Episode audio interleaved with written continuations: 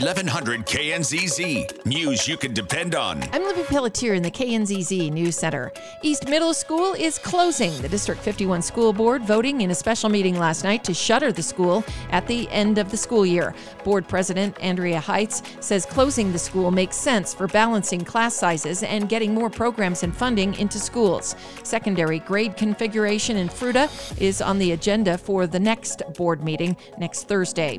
Marillac Health is responding after a District 51 school board vote to eliminate the planned health clinic at the new Grand Junction High School. The board cited a lawsuit filed against Marillac Health alleging fraudulent misuse of grant money at the Central High School Warrior Wellness Clinic. Marillac Health tells the Daily Sentinel that lawsuit has no merit and is an employment lawsuit between Marillac and a former employee. Mesa County Sheriff's investigators have identified a homicide victim whose remains were found in the county more than 30 years ago.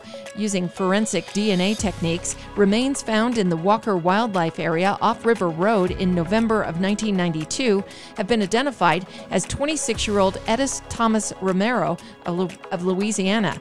Now, investigators are working on a homicide. Romero died of stab wounds. Anyone with information should call the sheriff's office.